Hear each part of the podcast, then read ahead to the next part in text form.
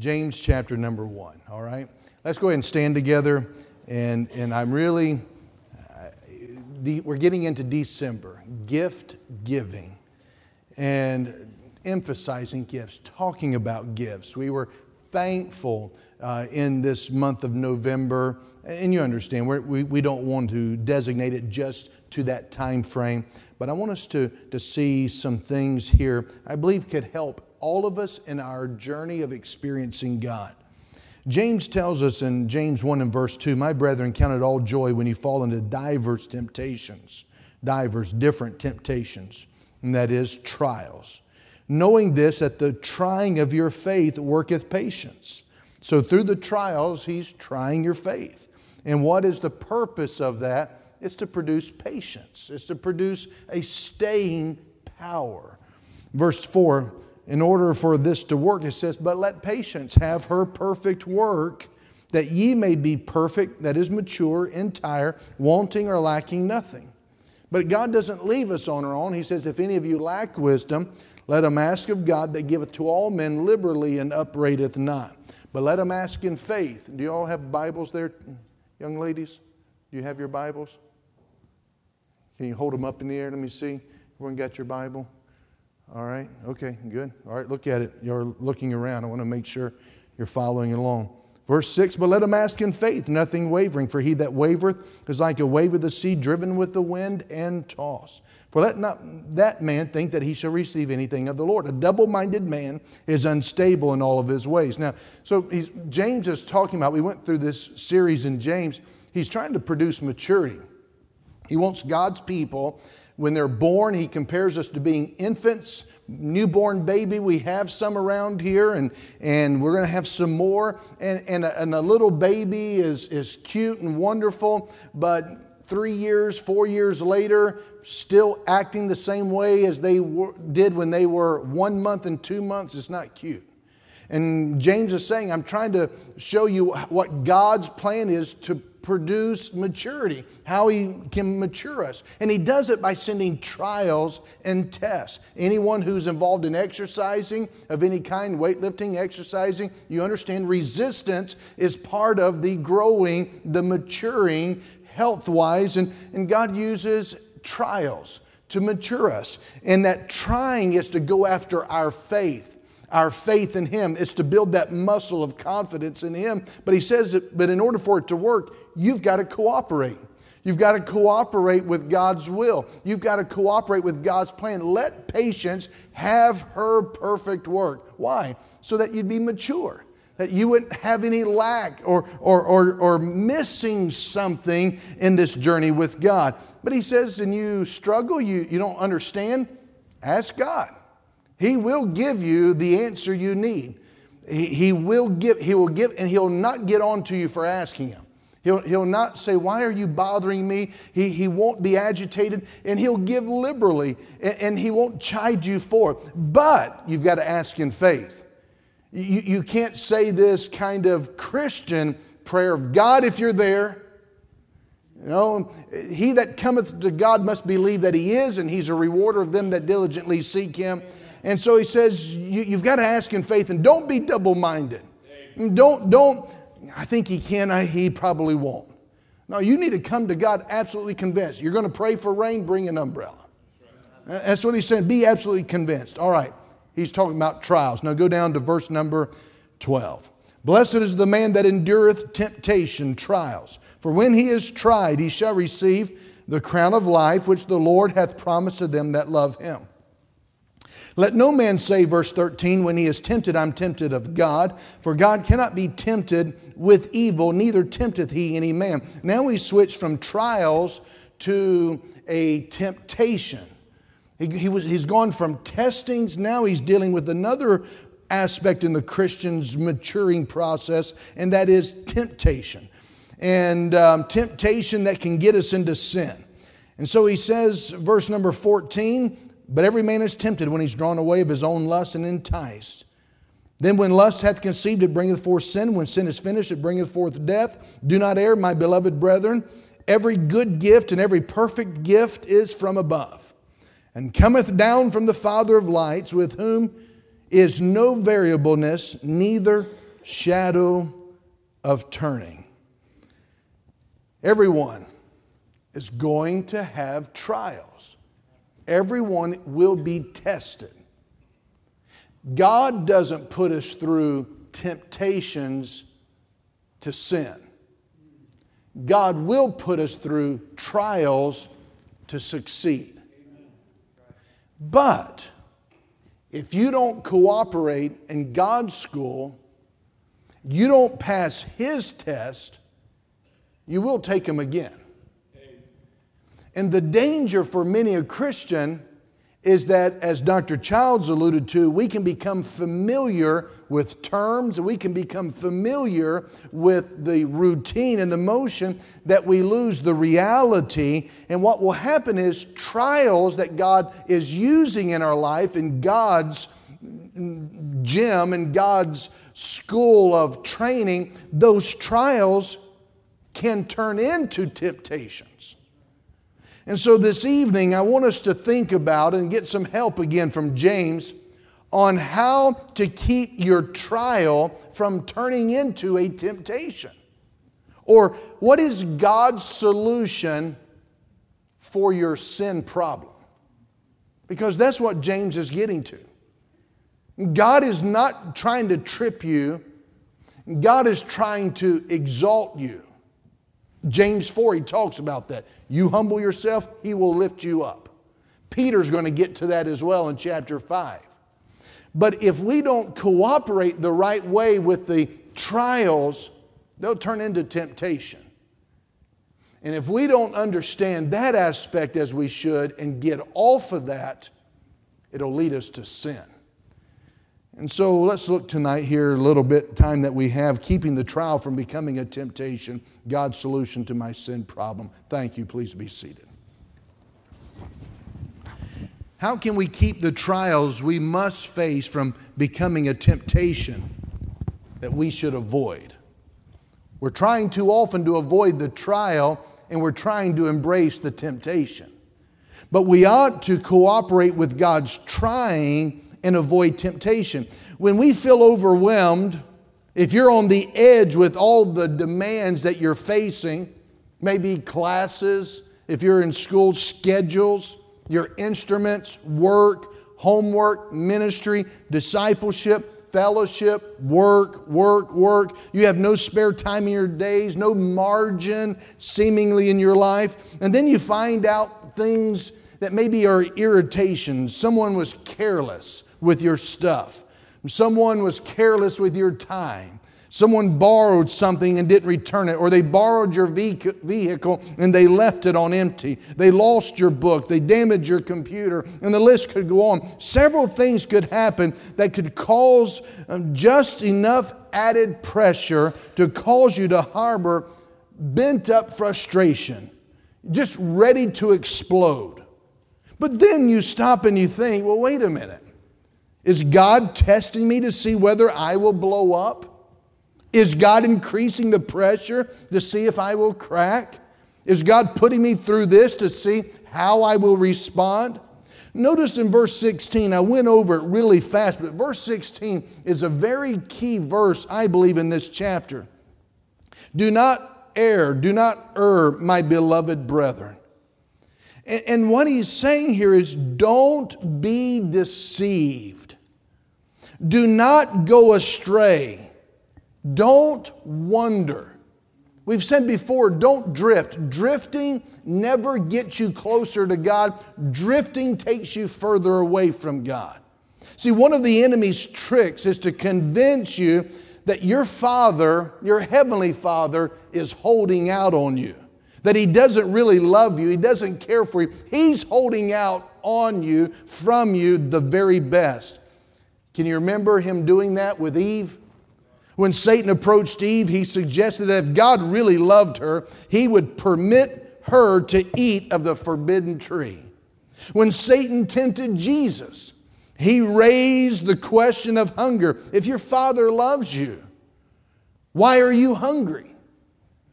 And if he will do that with the first creation, if he'll do that with the Lord Jesus Christ who defeated Satan, why do you think he's not going to try it with you?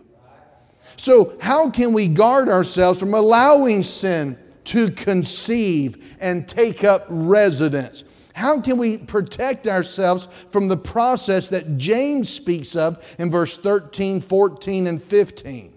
Well, he gives us four dynamics.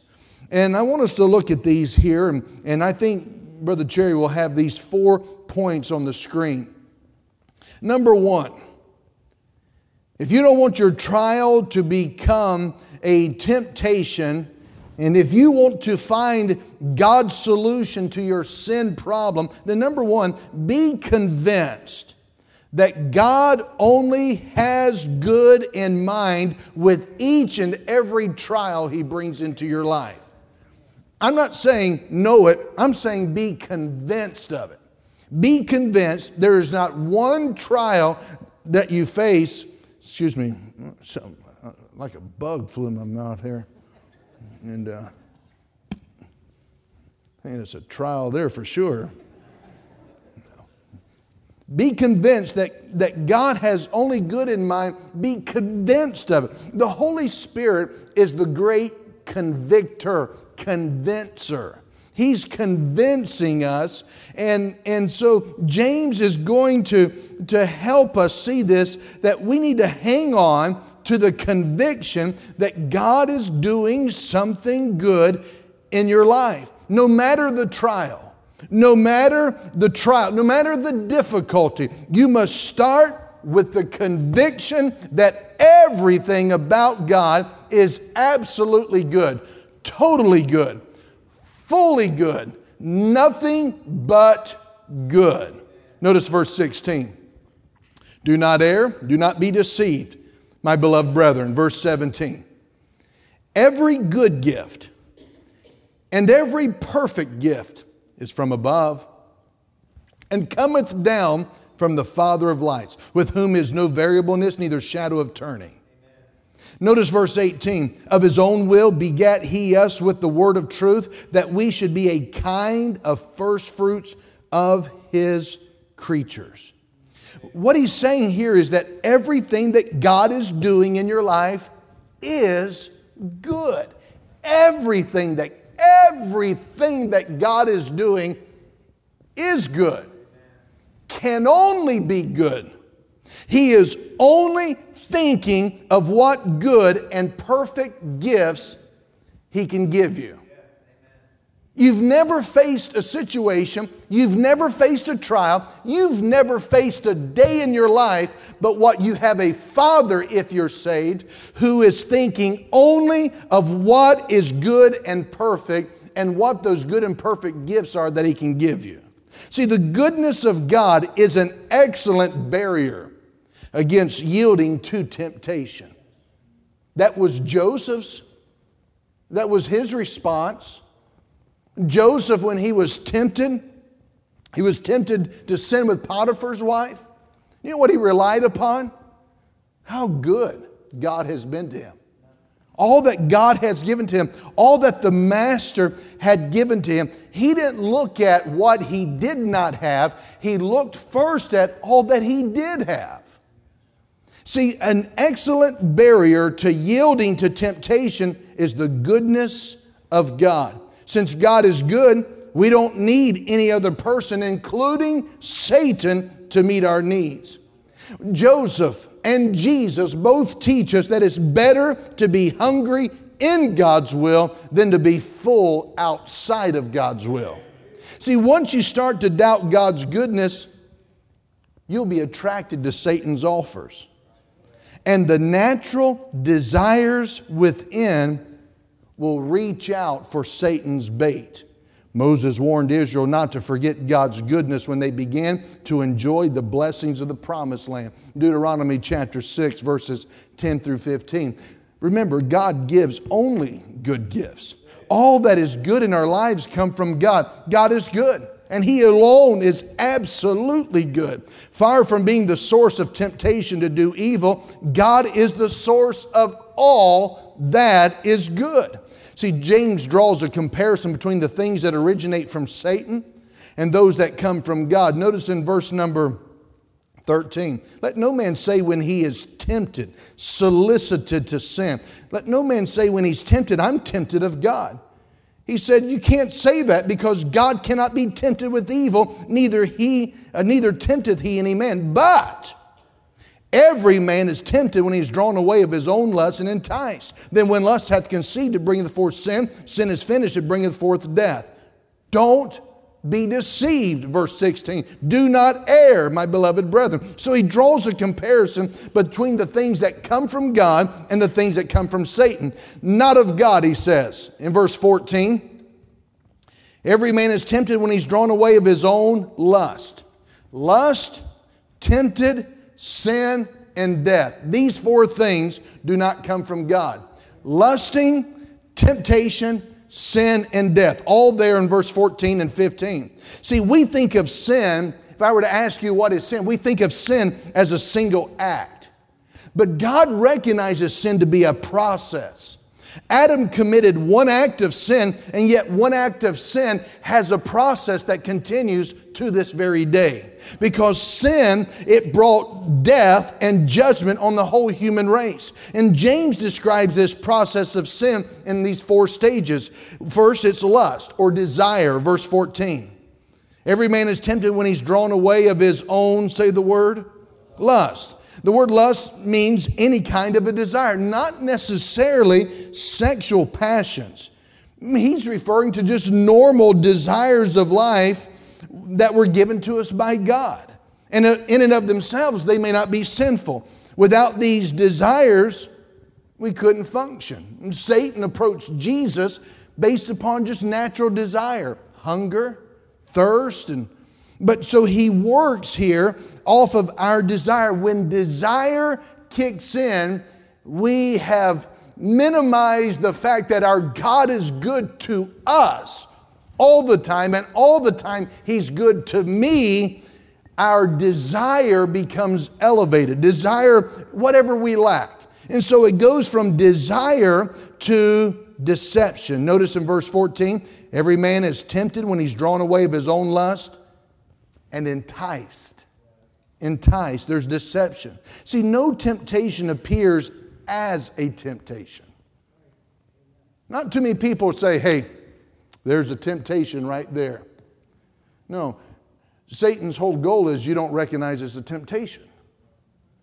It always seems more alluring than it really is. So James uses two illustrations from the world of sports to prove his point. Notice what he says. He says, Every man is tempted when he's drawn away and enticed. The idea, drawn away, is the idea of baiting a trap.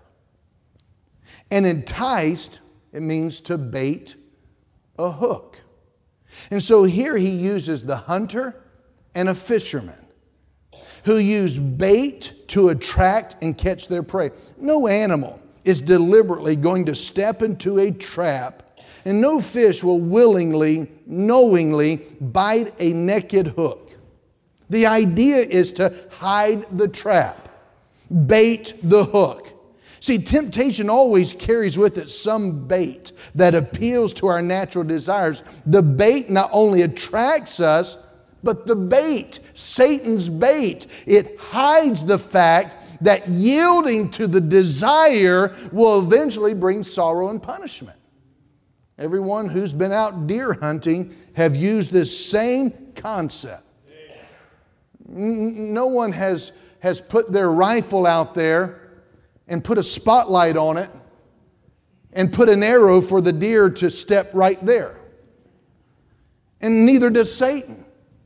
But he's using an enticement, he's using a baiting because not only does it, it, it, attract us because of that which is lacking a real desire for uh, being wanted or friendship or uh, intimacy or, or uh, recognition, whatever it may be.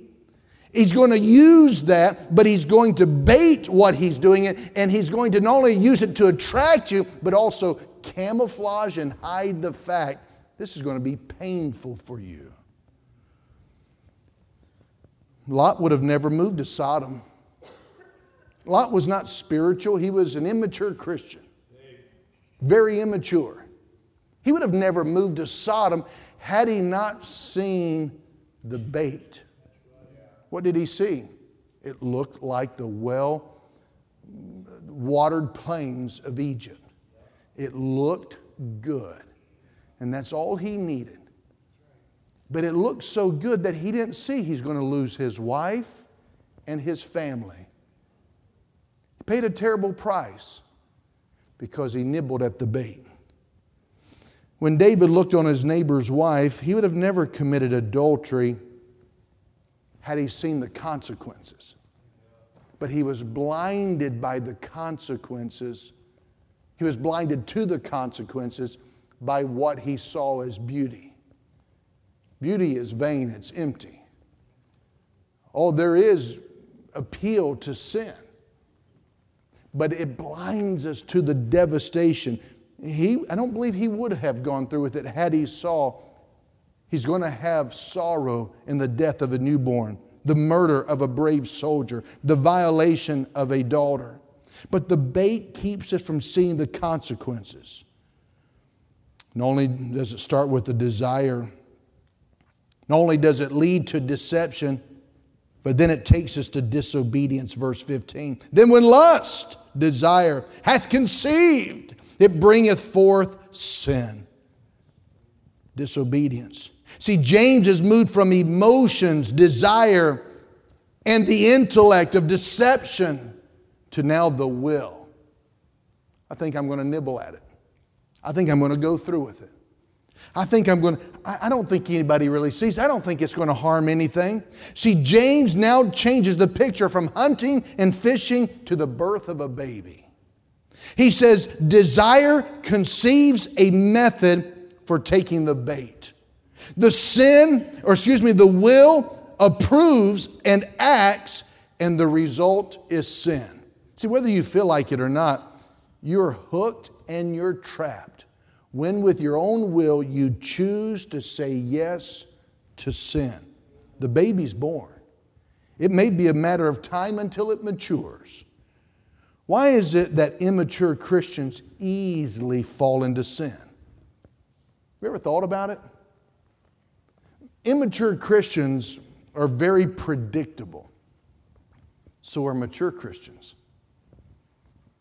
I don't have to wonder if Dr. Childs is going to be here or not. Even when he doesn't feel good, he's going to be here. I mean, he was, he was hard to deal with during COVID. I kept saying, I don't think you can come. We were trying to follow these rules, and you, you tried telling him no. And maturity is predictable.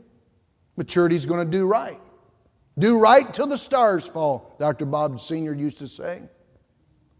But immaturity is predictable. What is, why do immature Christians so easily fall into sin?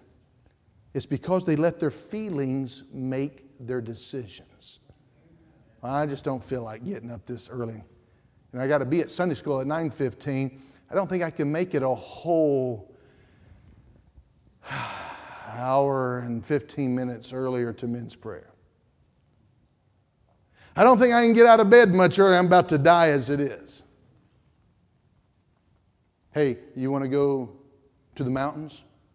You want to go to the beach? You want to go to the game? You want to go to, oh yeah, what time do we have to get up? 3 a.m. No problem, we can do it. Hook up the trailer, load up the vehicles. Immaturity. The truth is, you do what you want to do. It leads then to desire, leads to deception, leads to disobedience, leads to, verse 15, death. Death. And when lust hath conceived, it bringeth forth sin. When sin is finished, it always brings forth death. Disobedience gives birth to death, not life. No one disobeys and has the life of God. That's why some people can, can spend time with God and, and just feel like, well, this doesn't work. There's nothing. well, it's because you're living in disobedience. You're not experiencing life. And, and so it always results, it may take years for the sin to mature, but when it does, it always results in death. When Adam and Eve sinned, God said there would be death. Did they die immediately? Yes, just not physically. They died immediately in separation from God that resulted in physical death. It's not cancer that has taken people in our church family. It's the sin. It's the curse of the sin that killed them, put them in a grave. It is sin that came from Adam. It might come through various ways, but it is sin. It, it's not the, the, the bad cancer, it is sin that put Jesus on the cross. And death, physical death, is a result of it. That's why we need something far greater than physical death physical life. We need eternal life because if you don't have eternal life, you'll have an eternal death. Separation from God. But even God's people, every time we sin, there's separation in fellowship with God. That's why we must repent. The, the shortcut is repent, get back to Him. But that's the process of sin. That's always of the devil, always. The devil does nothing but rob you of life. That's why I can walk into the school with the, in, with the young people. I can take two sniffs and I can tell you whether they're on or not. And I don't even live with them. You know why? Because there's no life. They're in disobedience. And I can tell you, that didn't come from God, it came from Satan. And so it's my privilege and responsibility to help you as parents, to help your young people see being in a school, a Christian school, you can go straight to hell just like Judas did. You can go right to Sodom and Gomorrah just like Lot did. But you're not going to get there without somebody telling you God loves you, He's for you, He's a good God. And so he contrasts what Satan does, what is never of God, and that is desire and deception and disobedience and death. And then he talks about verse 17 and 18, what is always of God. Notice what is always of God, verse 17. Every good gift, every perfect gift is from above and cometh down from the Father of lights, with whom is no variableness, neither shadow of turning. Of his own will begat he us with the word of truth, that we should be a kind of first fruits of his creatures. What is always of God? Did you notice the words good, gift, perfect, above, lights, and first fruits? These are life words rather than death vocabulary. See, God loves us and desires what is best for us. It's the character of God to give. James 1 and verse 5 God gives wisdom. John 3 16, for God so loved the world that he gave. Romans 6 23, the wages of sin is death, but the gift of God is eternal life. Ephesians 2 8, for by grace are you saved through faith, and that not of yourselves, it is a gift of God. Matthew chapter 7 and verse 7 Ask and it shall be given you. Seek and ye shall find. Knock and it shall be opened unto you. Luke 11 and verse 13. If ye then being evil as a human parent know how to give good gifts unto your children, how much more shall your heavenly Father give the Holy Spirit to them that ask? Romans 8:32 He that spared not his own son but delivered him up for us all how shall he not with him also freely give us all things. Job 1 and verse 2 Naked came I out of my mother's womb, naked shall I return thither. The Lord gave, and the Lord hath taken away. Blessed be the name of the Lord. Psalm 37 and verse 4 Delight thyself also in the Lord, and he shall give thee the desires of thine heart. Psalm 84 and verse 11 For the Lord God is a sun and a shield. The Lord will give grace and glory. No good thing will the Lord withhold from those that walk uprightly because the Lord is good.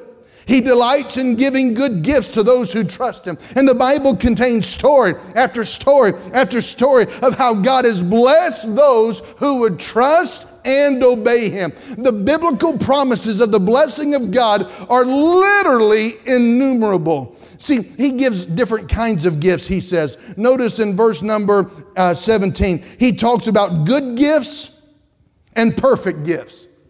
Good gifts. What are they? They're the expensive ones, superlative ones, is what he's talking about. Good gifts. He, he's got more resources than anybody you know. He has things money could never buy. But he says perfect gifts. I love this. What does he refer to as perfect gifts? You know what he means by perfect? He's referring to those that uniquely suit you.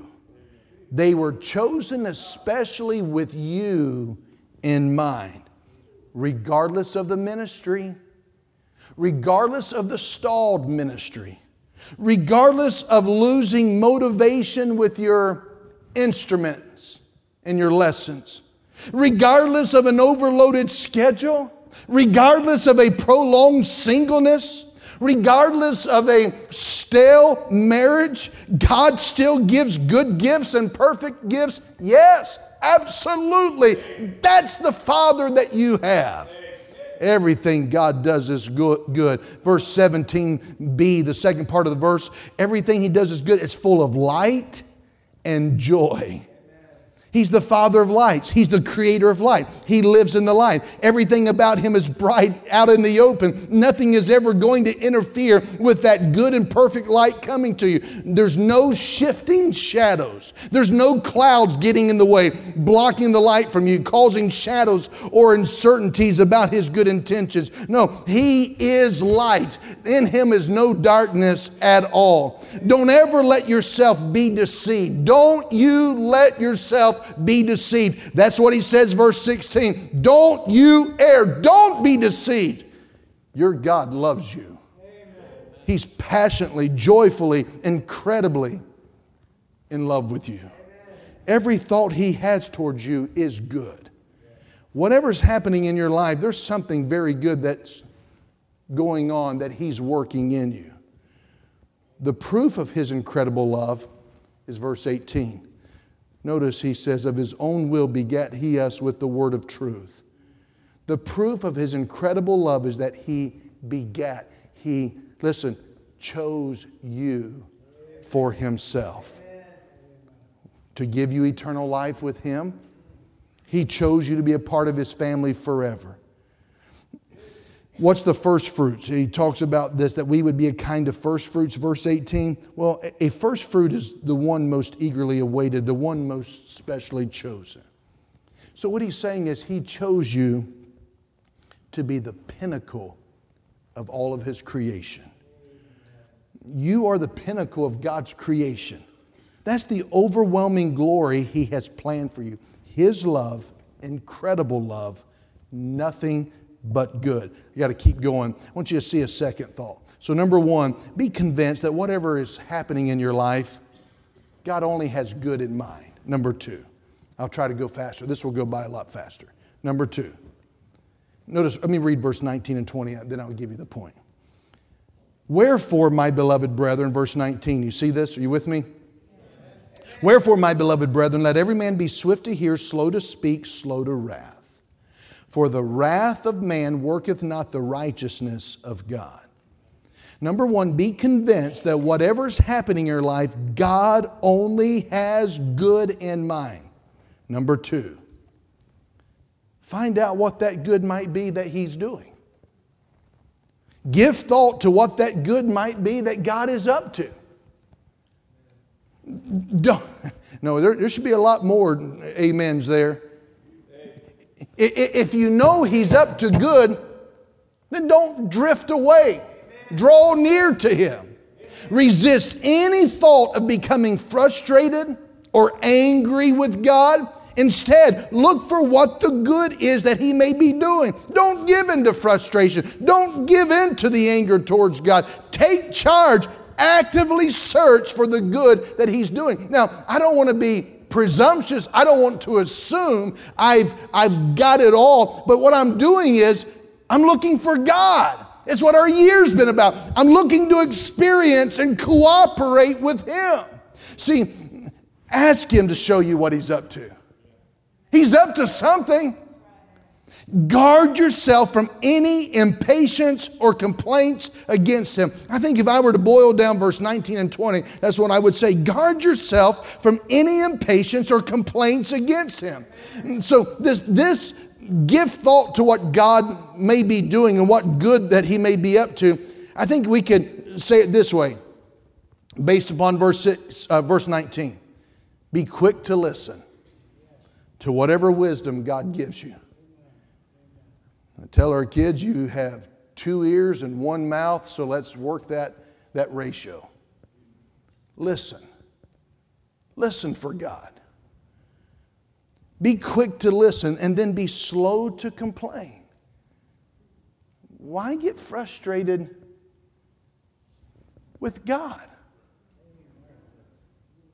James 1:19 is a great great verse for us all. We ought to be praying, Father, Show me what you're doing with my ministry.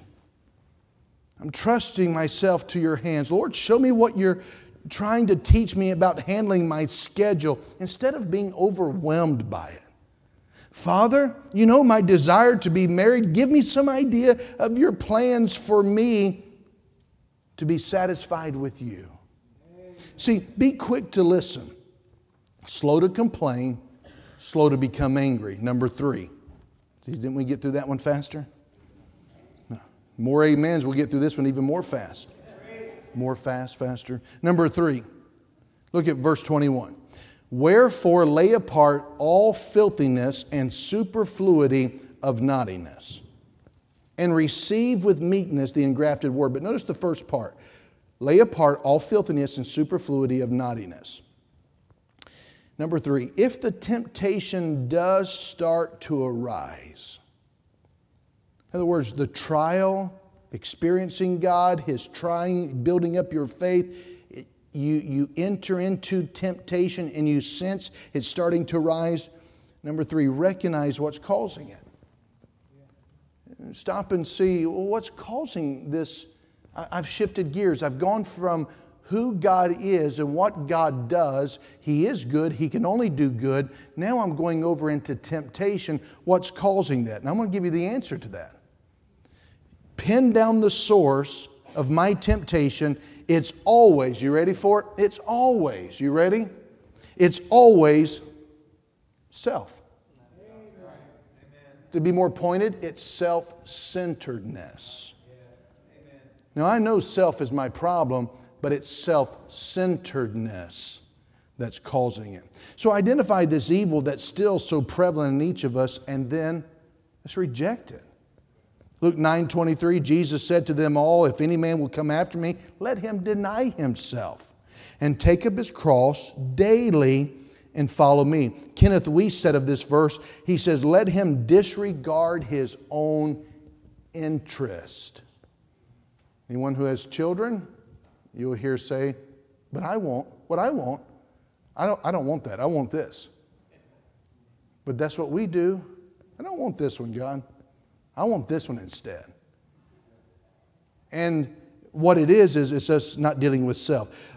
Philip Yancey said, I've become more convinced than, than ever that God finds ways to communicate with those who truly seek Him, especially when we lower the volume of the surrounding static. Yancey talks about reading the account of a spiritual seeker who interrupted a busy life to spend a few days in a monastery. And, um, and as he read the story, the the host there at the monastery said, I hope your stay is a blessed one, telling the seeker. And the monk showed the visitor to the cell, and then the monk followed up with, If you need anything, let us know, and we will teach you how to live without it. See, when an evil, self centered desire saturates our minds, cast it down, send it away Get rid of it. That's what he says in verse 21a. Wherefore lay apart all filthiness, superfluity of naughtiness. Get rid of any moral filth and the evil that is so prevalent. Father, we could pray. My frustration over my career is because of my impatience or lack of trust. I don't like that. Lord, my anger over the computer of the, the house and the kids or the missing shirt or keys is because I want people to think about me and, to, and for things to go my way. I don't want to do it another way. Lord, going after simply flesh gratification for myself without regard for what it's doing to another person or future relationships, God, that's evil. It's not right. So identify self centeredness, the evil, get rid of it. Number four, here's the last one. Look at verse 21 wherefore lay apart all filthiness, superfluity of naughtiness. Now, notice here's the second part of this verse and receive with meekness the engrafted word which is able to save your souls. I love the word save there. He's, he's talking to save people. So he's not talking about salvation from hell. He's talking about deliverance. And I'm thankful as a saved person, there's still deliverance to be found for all of us. Number four, come back to the safety and the power of the Word of God. Come back to the safety and power of the Word of God. God's all powerful word's been planted in you, we saw this morning. It's designed to bring you deliverance in the trial and from the temptation. It's able to save your soul. Let the Word of God guide you so that you can safely arrive at the goal that God has in mind for you. He says, receive with meekness Accept the word that is planted in you, which can deliver you. Accept the word of God that says that God is in control. Accept God's truth, His word, whether when He speaks about your career or your schedule or your relationship, your status, single or married. Accept what the word of God says. Accept the word of God when it says what He, God, wants to do for you, in you, through you, what only God can do. Accept it. Accept it regarding your ministry. I believe every child of God ought to have a ministry. And we have some that, that have been in full time ministry here. And sometimes we may struggle when ministry changes.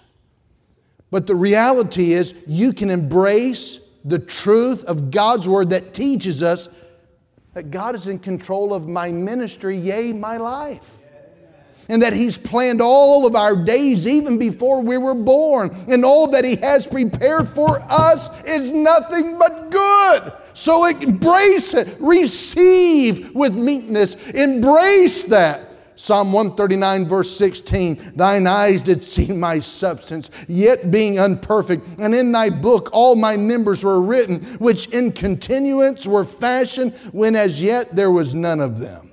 What about my schedule? Embrace the word which says that God will never give you a schedule that is more than you can handle. Embrace it. Embrace the truth that no set of circumstances will ever come your way except what is common to human experience. Embrace that God's promises will never bring anything that is more than He knows you can manage, but He'll provide a way in which you can put your hand in His and move through the circumstances without sin or devastation. That's a Ingram translation of 1 Corinthians 10 13. How about marriage? Well, embrace the truth that marriage is good, but it can only be good when you follow God's rules of purity. Otherwise, you forfeit God's goodness and you'll settle with God's judgment, Hebrews chapter 13 and verse 4. Embrace God's word and don't err. Don't be deceived. When you're going through a trial, hang on to the conviction that God is doing something good in your life, number one. Number two, be quick to look for what that good might be. Number three, recognize that any temptation to sin comes from self centeredness inside of you. Deal with it, repent. Number four, humbly come to and embrace the Word of God. Open up its truth. Let it guide you safely through the trial to God's incredible reward for you. Let's stand together, please.